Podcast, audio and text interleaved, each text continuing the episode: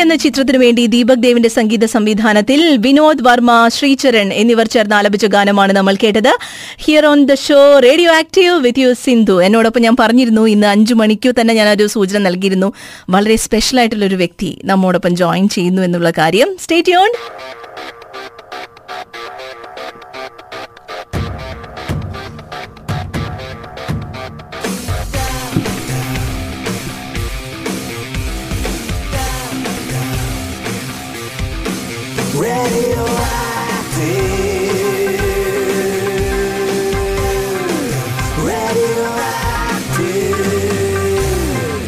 ഏകദേശം ആറോളം മാസങ്ങൾക്ക് മുൻപാണ് അല്ല? ആറിലല്ല അതിലധികം ആറല്ല അതിലധികം മാസങ്ങൾക്ക് മുൻപാണ് നമ്മൾ റോന എന്ന കൊച്ചുകുട്ടിയെ കുറിച്ച് സംസാരിക്കുന്നത്. അങ്ങനെയാണ് റോണയെ കുറിച്ചും റോണയുടെ ഫാദറിനെ കുറിച്ചൊക്കെ നമ്മൾ റേഡിയോ ആക്റ്റീവിൽ സംസാരിക്കുന്നത്. ഇന്ന് എന്തായാലും തിരിച്ച് റോണയുടെ അച്ഛൻ റോണയുടെ ഫാദർ സെബാസ്റ്റ്യൻ നമ്മുടെ ലിസണേഴ്സിനോടാണ് കാര്യങ്ങൾ പറയാനുള്ളത്. ഗുഡ് ഈവനിങ് സെബാസ്റ്റ്യൻ വളരെയധികം സന്തോഷമുണ്ട്. കാരണം ഇപ്പോൾ നമുക്ക് നേരിട്ട് കാണാൻ പറ്റുന്നില്ലെങ്കിൽ കൂടി സെബാസ്റ്റ്യന്റെ ശബ്ദത്തിൽ തന്നെ ആ ഒരു സന്തോഷം റിഫ്ലക്ട് ചെയ്യുന്നുണ്ട്. ഇന്ന് എനിക്ക് ആ ഒരു കോൾ കിട്ടിയപ്പോഴും എനിക്ക് മനസ്സിൽ കറക്റ്റ് ആയിട്ട് നിങ്ങളുടെ ആ ഒരു മനസ്സിന്റെ സന്തോഷം ഫീൽ ചെയ്തിരുന്നു. അപ്പൊ പറയൂ നമ്മുടെ റോണക്കുട്ടി എനിക്ക് എങ്ങനെയാണ് റോണയുടെ പേര് പ്രൊനൗൺസ് ചെയ്യാൻ തന്നെ അറിയില്ല. റോണ എന്നാണോ അതോ റോന എന്നാണോ? Rona. Rona okay. R H O ആ സ്പെല്ലിംഗ് ഒക്കെ അറിയാം? അപ്പൊ നിങ്ങൾ എങ്ങനെയാണ് വിളിക്കുന്നതെന്ന് എനിക്ക് അറിയില്ല എത്രയോ നാളുകളായിട്ട് വാട്സാപ്പിലൂടെ റോണയുടെ പിക്ചേഴ്സ് ഞാൻ കണ്ടുകൊണ്ടിരിക്കുന്നുണ്ട്. നമ്മുടെ ലിസണേഴ്സ് ഒരുപക്ഷെ അറിയാം. നമ്മുടെ ലിസണേഴ്സിലേക്ക് ഒരു ഇൻട്രൊഡക്ഷൻ കൊടുക്കാം.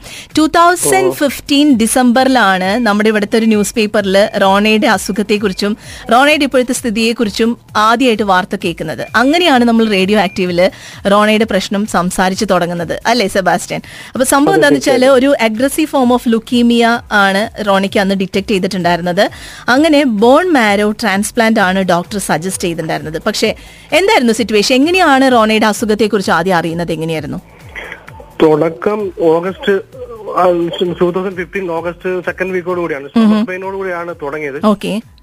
റോണിക്ക് മൂന്ന് വയസ്സ്. അല്ലെ? മൂന്നേ മൂന്ന് വയസ്സേ ഉള്ളു അപ്പൊ അപ്പം മൂന്ന് വയസ്സ് ആയിട്ടില്ല മൂന്ന് വയസ്സ് കംപ്ലീറ്റ് ആയിട്ടില്ല. ഓ അത് ശരി. ഓക്കെ. അതെ അതെ. സ്റ്റൊമക് പെയിൻ കംപ്ലൈന്റ് പറഞ്ഞു കുഞ്ഞു അങ്ങനെ വയം കരച്ചിലും ഒക്കെ ആയി. ഞങ്ങൾ ദുബായ് ഹോസ്പിറ്റലിൽ വന്നു ദുബായ് ഹോസ്പിറ്റലാണ് വൈഫ് വർക്ക് ചെയ്യുന്നത്. ഓക്കെ. അപ്പൊ ഞങ്ങൾ ദുബായ് ഹോസ്പിറ്റലിൽ വന്ന് ഇവിടെ വന്നൊരു ഗ്യാസ്ട്രോനെ കണ്ടു. ചോക്ലേറ്റ് ഒക്കെ തിന്നുന്നല്ലേ അപ്പൊ പിള്ളേർക്ക് സ്വായം ഉണ്ടാകും. അങ്ങനെ നമ്മളും വിചാരിച്ചു. അതെ അതെ അതെ അതെ. അങ്ങനെ വിചാരിച്ച് നമ്മൾ വന്ന് ഡോക്ടറെ കണ്ടു. മരുന്നൊക്കെ വാങ്ങിച്ചു. തിരിച്ച് വീട്ടിൽ പോയി. പക്ഷെ എന്നിട്ടും കുഞ്ഞിന് ഈ പെയിൻ മാറുന്നില്ല. പിന്നെ കുഞ്ഞ് വയറുവേദന കരച്ചിലൊക്കെ കരച്ചിലും ഒക്കെ ആയി. കുറച്ച് ഒരു എന്തോ ഒരു നമുക്കും തോന്നും. കുഞ്ഞ് നടക്കുമ്പോ ഒരു ഒരു എന്താ അസ്വാഭാവികത തോന്നി. ചെറുതായിട്ട് വയറൊക്കെ ഒന്ന് ഇതായി. വീണ്ടും ഞങ്ങൾ ഡോക്ടറെ വന്ന് കണ്ടു. അപ്പൊ ഡോക്ടർ സ്കാനിങ് ചെയ്യാന്ന് പറഞ്ഞു. സ്കാനിങ് ഡേറ്റ് കിട്ടുന്നത് ഒരു മാസം കഴിഞ്ഞിട്ടാണ്. അപ്പം പക്ഷെ അങ്ങനെ പോന്നു പോന്നിട്ട് തിരിച്ചു വീട്ടിൽ വന്ന് വീണ്ടും വന്ന് വൈഫ് വന്ന് ഡോക്ടറോട് സംസാരിച്ച് പറ്റത്തില്ല കുഞ്ഞിങ്ങനെ കരച്ചിലൊക്കെയാണ് വെള്ളമാണ് പറ്റുന്നില്ല എങ്ങനെയെങ്കിലും സ്കാനിങ് നോ ചെയ്യണം എന്നൊക്കെ പറഞ്ഞു. അപ്പൊ അപ്പൊ പറഞ്ഞു "എന്നാ ആയിക്കോട്ടെ നെക്സ്റ്റ് ഡേയിൽ കൊണ്ടുവരാൻ പറഞ്ഞു. അങ്ങനെ നെക്സ്റ്റ് ഡേയിൽ കൊണ്ടുവന്ന് സ്കാൻ ചെയ്തു. സ്കാനിങ് റിപ്പോർട്ടൊക്കെ കിട്ടി. അത് അപ്പം അന്നേരപ്പോ കുറച്ച് എന്തോ ലിവറും ഇതൊക്കെ കുറച്ച് എൻലാർജ് ആയിട്ടൊക്കെ ഒരു ഡോക്ടർ പറഞ്ഞു. മറ്റൊന്നും അങ്ങനെ ഡീറ്റെയിൽ ആയിട്ട് പറഞ്ഞില്ല. ഒരു കാര്യം ചെയ്യും നമുക്ക് ഡീറ്റെയിൽ ആയിട്ട് ഒരു ബ്ലഡ് ടെസ്റ്റ് ചെയ്യാം. ഓക്കെ അങ്ങനെ പറഞ്ഞു. ഞങ്ങൾ പറഞ്ഞു ഓക്കെ ആയിക്കോട്ടെ. അങ്ങനെ ബ്ലഡ് ടെസ്റ്റ് ചെയ്തു. ഞങ്ങളിപ്പം വിചാരിച്ചു എന്നാലും ഒരു സെക്കൻഡ് ഒപ്പീനിയൻ എന്ന് കരുതിയിട്ട് വേറെ ഒരു എടുക്കാം. നമുക്ക് ഡോക്ടറെ കാണാൻ കരുതി ഞങ്ങൾ ആസ്ട്രിയിൽ പോയി. ഉം. ബർദുബായിലുള്ള ആസ്ട്രിയിൽ പോയി. ഉം. പോയി അവിടുത്തെ അത് പീഡിയാട്രിക് അല്ല കറക്റ്റ് ആയിരുന്നു അങ്ങനെ കണ്ടു. പുള്ളി അപ്പൊ പറഞ്ഞു ഈ സ്കാനിങ്ങിന്റെ റിപ്പോർട്ട് കൊണ്ട് മാത്രം നമുക്കൊന്നും ജസ്റ്റ് പറയാൻ പറ്റില്ല. അതെ. അതെ നമുക്ക് ആന്റിബയോട്ടിക് എടുക്കാം. ബാക്കി എന്താന്ന് വെച്ചാൽ പിന്നെ നോക്കാന്നുള്ള രീതിയിൽ പോന്നു. ആ വഴി തിരിച്ച് ഞങ്ങൾ ദുബൈസിൽ വന്ന് ബ്ലഡ് കൊടുത്തു. അത് സെപ്റ്റംബർ പതിനാറാം തീയതി. Okay okay. തിരിച്ച് സെപ്റ്റംബർ പതിനഞ്ചാം തീയതിയാണ് റിപ്പോർട്ട് കിട്ടുന്നത്. ഫസ്റ്റ് വൈഫാണ് ഈ റിപ്പോർട്ട് കാണുന്നത്. അതെ അതെ അതെ അതെ അതെ.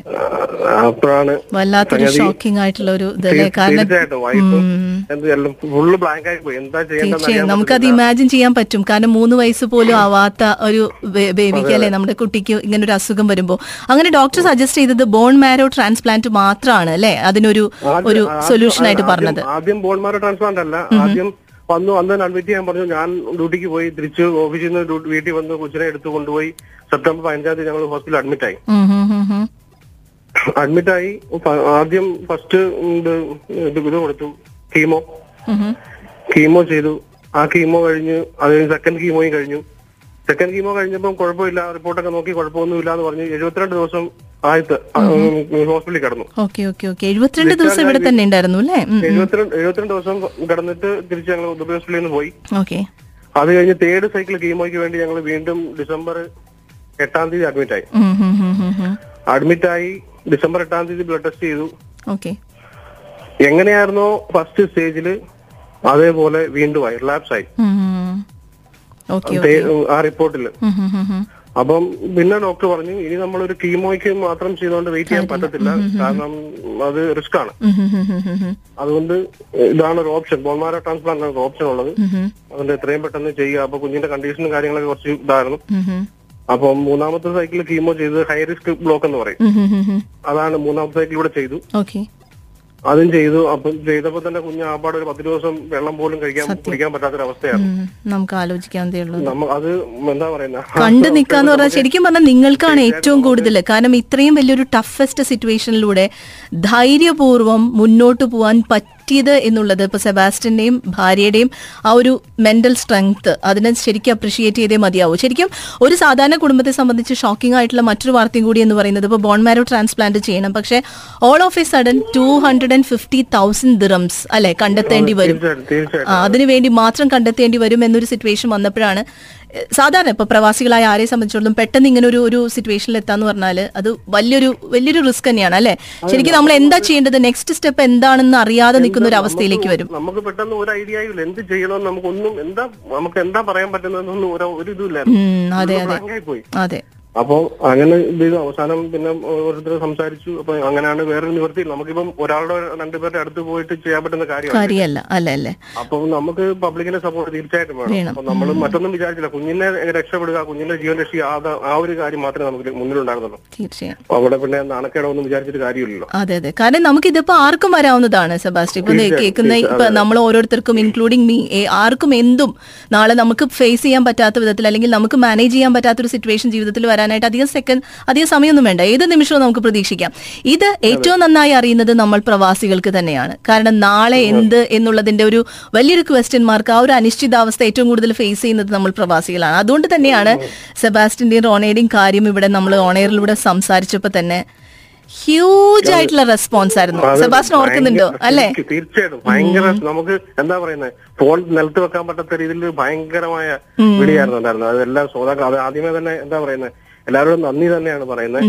എന്താ പറയുന്നത്? എല്ലാവരും നേരിട്ട് പറയുന്ന ഒരു ഇതായിട്ട് കരുതുക എല്ലാവരും ഭയങ്കര സപ്പോർട്ട് നമുക്ക് കിട്ടി. തീർച്ചയായിട്ടും എല്ലാം കൊണ്ടും എല്ലാ കാര്യങ്ങളും ഭംഗിയായിട്ടാണ് നമുക്ക് പൈസയ്ക്കൊന്നും യാതൊരു ബുദ്ധിമുട്ടും ഉണ്ടായിട്ടില്ല. ഞാൻ ഓർക്കുന്നുണ്ട് ഞാൻ രണ്ടാമത്തെ ദിവസം സെബാസ്റ്റിനെ വിളിക്കുമ്പോൾ കണ്ടിന്യൂസ് ഫോൺ വന്നുകൊണ്ടിരിക്കാന്ന് പറഞ്ഞപ്പോഴാണ് ഞാൻ പിന്നെ നമുക്ക് വന്ന റെസ്പോൺസിനൊക്കെ ഞാൻ മെസ്സേജ് അയച്ചു തുടങ്ങിയത് കാരണം അക്കൗണ്ട് നമ്പർ കാരണം ഇപ്പൊ അവർക്ക് ഫോൺ പിക്ക് ചെയ്യാൻ പറ്റില്ല കുട്ടി അങ്ങനത്തെ ഒരു സിറ്റുവേഷനിലാണ് എന്നൊക്കെ പറഞ്ഞിട്ട് ഞാൻ തിരിച്ചു അങ്ങോട്ട് പറഞ്ഞു ഇപ്പൊ വിളിക്കണ്ട മെസ്സേജ് അയച്ചാൽ മതി ഇനി എന്തെങ്കിലും ഉണ്ടെങ്കിൽ നിങ്ങൾ വാട്സാപ്പ് മെസ്സേജ് അയച്ചോളൂ എന്നൊക്കെ പറഞ്ഞിട്ട് കൺവിൻസ് ചെയ്തിട്ടാണ് പിന്നെ അക്കൗണ്ട് നമ്പർ കൊടുത്തു തുടങ്ങിയത്. അതെ അതെ പിന്നെ അതിനുശേഷം നിങ്ങൾ ബാംഗ്ലൂർ പോകുന്നു അല്ലെ? അവിടെ ചെന്ന്? ആ മൂന്നാമത്തെ സൈക്കിൾ കീമോയി കഴിഞ്ഞിട്ട് ഞങ്ങൾ ജനുവരി അഞ്ചാം തീയതി വൈകിട്ട് ഇവിടുന്ന് ബാംഗ്ലൂർക്ക് പോയി. അതെ. അവിടെ പോയി അവിടെ ഒരു മൂന്നര മാസത്തോളം അത് ശരി. മൂന്നര മാസത്തോളം. അപ്പൊ ലീവ് ഒക്കെ കിട്ടിയിരുന്നോ? സെബാസ്റ്റിനാണെങ്കിലും ആണെങ്കിലും വൈഫിനൊക്കെ? എനിക്കും കിട്ടി ലീവ് വൈഫിനും കിട്ടി ലീവ്. കുഴപ്പമൊന്നും എന്തായാലും കമ്പനി നാളിലും ഹോസ്പിറ്റലിൽ നല്ല സപ്പോർട്ടാണ് കിട്ടിയത് തീർച്ചയായും. എല്ലാവരും അതുകൊണ്ട് ആ ഒരു കാര്യത്തിലൊന്നും കുഴപ്പങ്ങളൊന്നും അതെ. അപ്പൊ നമ്മൾ ബാക്ക്ഗ്രൗണ്ടിൽ കേൾക്കുന്ന ശബ്ദം റോണയുടെയാണ് അതെ അതെ എന്തായാലും പിക്ചർ എനിക്ക് ഏഹ്, സെബാസ്റ്റ്യൻ അയച്ചു തന്നു. നമ്മുടെ ലിസ്ണേഴ്സിനാണ് അതായത് റോണയുടെ മുഖത്ത് വീണ്ടും ആ ഒരു പുഞ്ചിരി ആ ഒരു നിഷ്കളങ്കമായ പുഞ്ചിരി കൊണ്ടുവന്നതിന്റെ പിന്നിൽ പ്രവർത്തിച്ച നമ്മുടെ ലിസണേഴ്സിന് ഒരു സ്പെഷ്യൽ താങ്ക്സ് അറിയിക്കുന്നു. കാരണം അല്ലേ? തീർച്ചയായിട്ടും. എല്ലാവരോടും എല്ലാവരോടും എല്ലാവരോടും വളരെ അധികം കടപ്പെട്ടിരിക്കുന്നു പറയാം. തീർച്ചയായും.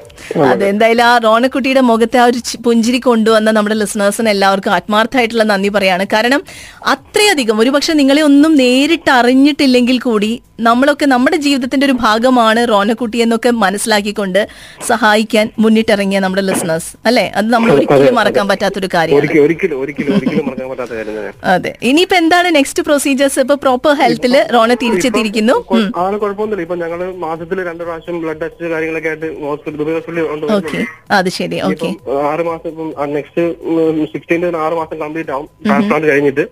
അപ്പം ബാംഗ്ലൂർക്ക് പോകണം ചെക്കപ്പിന് വേണ്ടിയിട്ട്. ഓക്കെ അപ്പൊ ഞങ്ങൾ മിക്കവാറും ഓഗസ്റ്റ് അവസാനത്തോടെ പോകാനായിട്ടാണ് പ്ലാൻ ചെയ്തിരിക്കുന്നത്. ഇതിലെ എന്താണെന്നറിയോ ഇത് വലിയൊരു വലിയൊരു ഇൻസ്പിറേഷണൽ സംഭവമാണ് സെബാസ്റ്റൻ സെബാസ്റ്റ്യൻ. എന്താ കാരണം എന്ന് വെച്ചാൽ സാധാരണഗതിയിൽ ഇതുപോലെ ക്യാൻസർ എന്ന അസുഖത്തെ ഫൈറ്റ് ചെയ്യുമ്പോൾ നമ്മളൊക്കെ ചിന്തിക്കുന്ന ഒരു കാര്യം. ഓക്കെ യുവരാജ് സിംഗിന് വന്നു. അവർക്ക് മില്യൺസ് ഉണ്ട് അവരുടെ കയ്യിൽ അസറ്റ് ആയിട്ട്. ഇപ്പൊ നമുക്ക് ഇന്നസെന്റിന്റെ കാര്യം പറയുമ്പോഴും നമ്മൾ വിചാരിക്കും അവർക്ക് മണി ഒരു പ്രശ്നമല്ല. അവർക്ക് എവിടെ പോയാണെങ്കിലും അത് ലോകത്തിന്റെ ഏത് ഭാഗത്ത് പോയി ട്രീറ്റ്മെന്റ് എടുക്കാം. അതുകൊണ്ട് തന്നെ ഇതൊക്കെ ചിന്തിക്കുന്ന സാധാരണക്കാരുടെ ഇടയിൽ അപ്പോഴും ഒരു പ്രതീക്ഷയുടെ ഒരു കിരണം വളരെ കുറവാണ്. പക്ഷെ ഇപ്പൊ സെബാസ്റ്റ്യൻ സെബാസ്റ്റ്യനും വൈഫും റോണയ്ക്ക് വേണ്ടി ഫൈറ്റ് ചെയ്തത്. റോണയ്ക്ക് വേണ്ടി എടുത്ത എഫേർട്ട് ഇതൊക്കെ സാധാരണക്കാർക്ക് ഒരു വലിയ ഇൻസ്പിറേഷണൽ ആയിട്ടുള്ള സ്റ്റോറി ആയിട്ട് നിൽക്കും. കാരണം ഞങ്ങൾക്കും ഈ ഒരു അസുഖം വന്നു കഴിഞ്ഞാൽ നാളെ ഫൈറ്റ് ചെയ്ത് ഇതിനെ കീഴ്പ്പെടുത്താൻ പറ്റും എന്നുള്ള വലിയൊരു മെസ്സേജാണ് അതായത് നമ്മളെപ്പോലെ ഓരോ സാധാരണക്കാരനും പറ്റുമെന്നതിന്റെ വലിയൊരു മെസ്സേജാണ് ആക്ച്വലി സെബാസ്റ്റ്യൻ ഇന്ന് റേഡിയോ ആക്ടിൽ വന്ന് ഷെയർ ചെയ്യുന്നതിലൂടെ നോർമൽ ആളുകൾക്ക് കിട്ടുന്നത്. നമുക്കൊക്കെ ലഭിക്കുന്നത്. എന്തായാലും ഇടയ്ക്ക് അപ്ഡേറ്റ് ചെയ്തുകൊണ്ടിരിക്കുക. എല്ലാ കാര്യവും സ്മൂത്ത് ആയിട്ട് പോട്ടെ. റോണയുടെ പിക്ചേഴ്സ് കാണുന്നൊക്കെ പറഞ്ഞത് ആ മെസ്സേജസ് വന്നുകൊണ്ടിരിക്കുന്നുണ്ട്. ഞാൻ അല്പസമയത്തിനുള്ളിൽ ഓക്കെ ഇടുന്നുണ്ട്.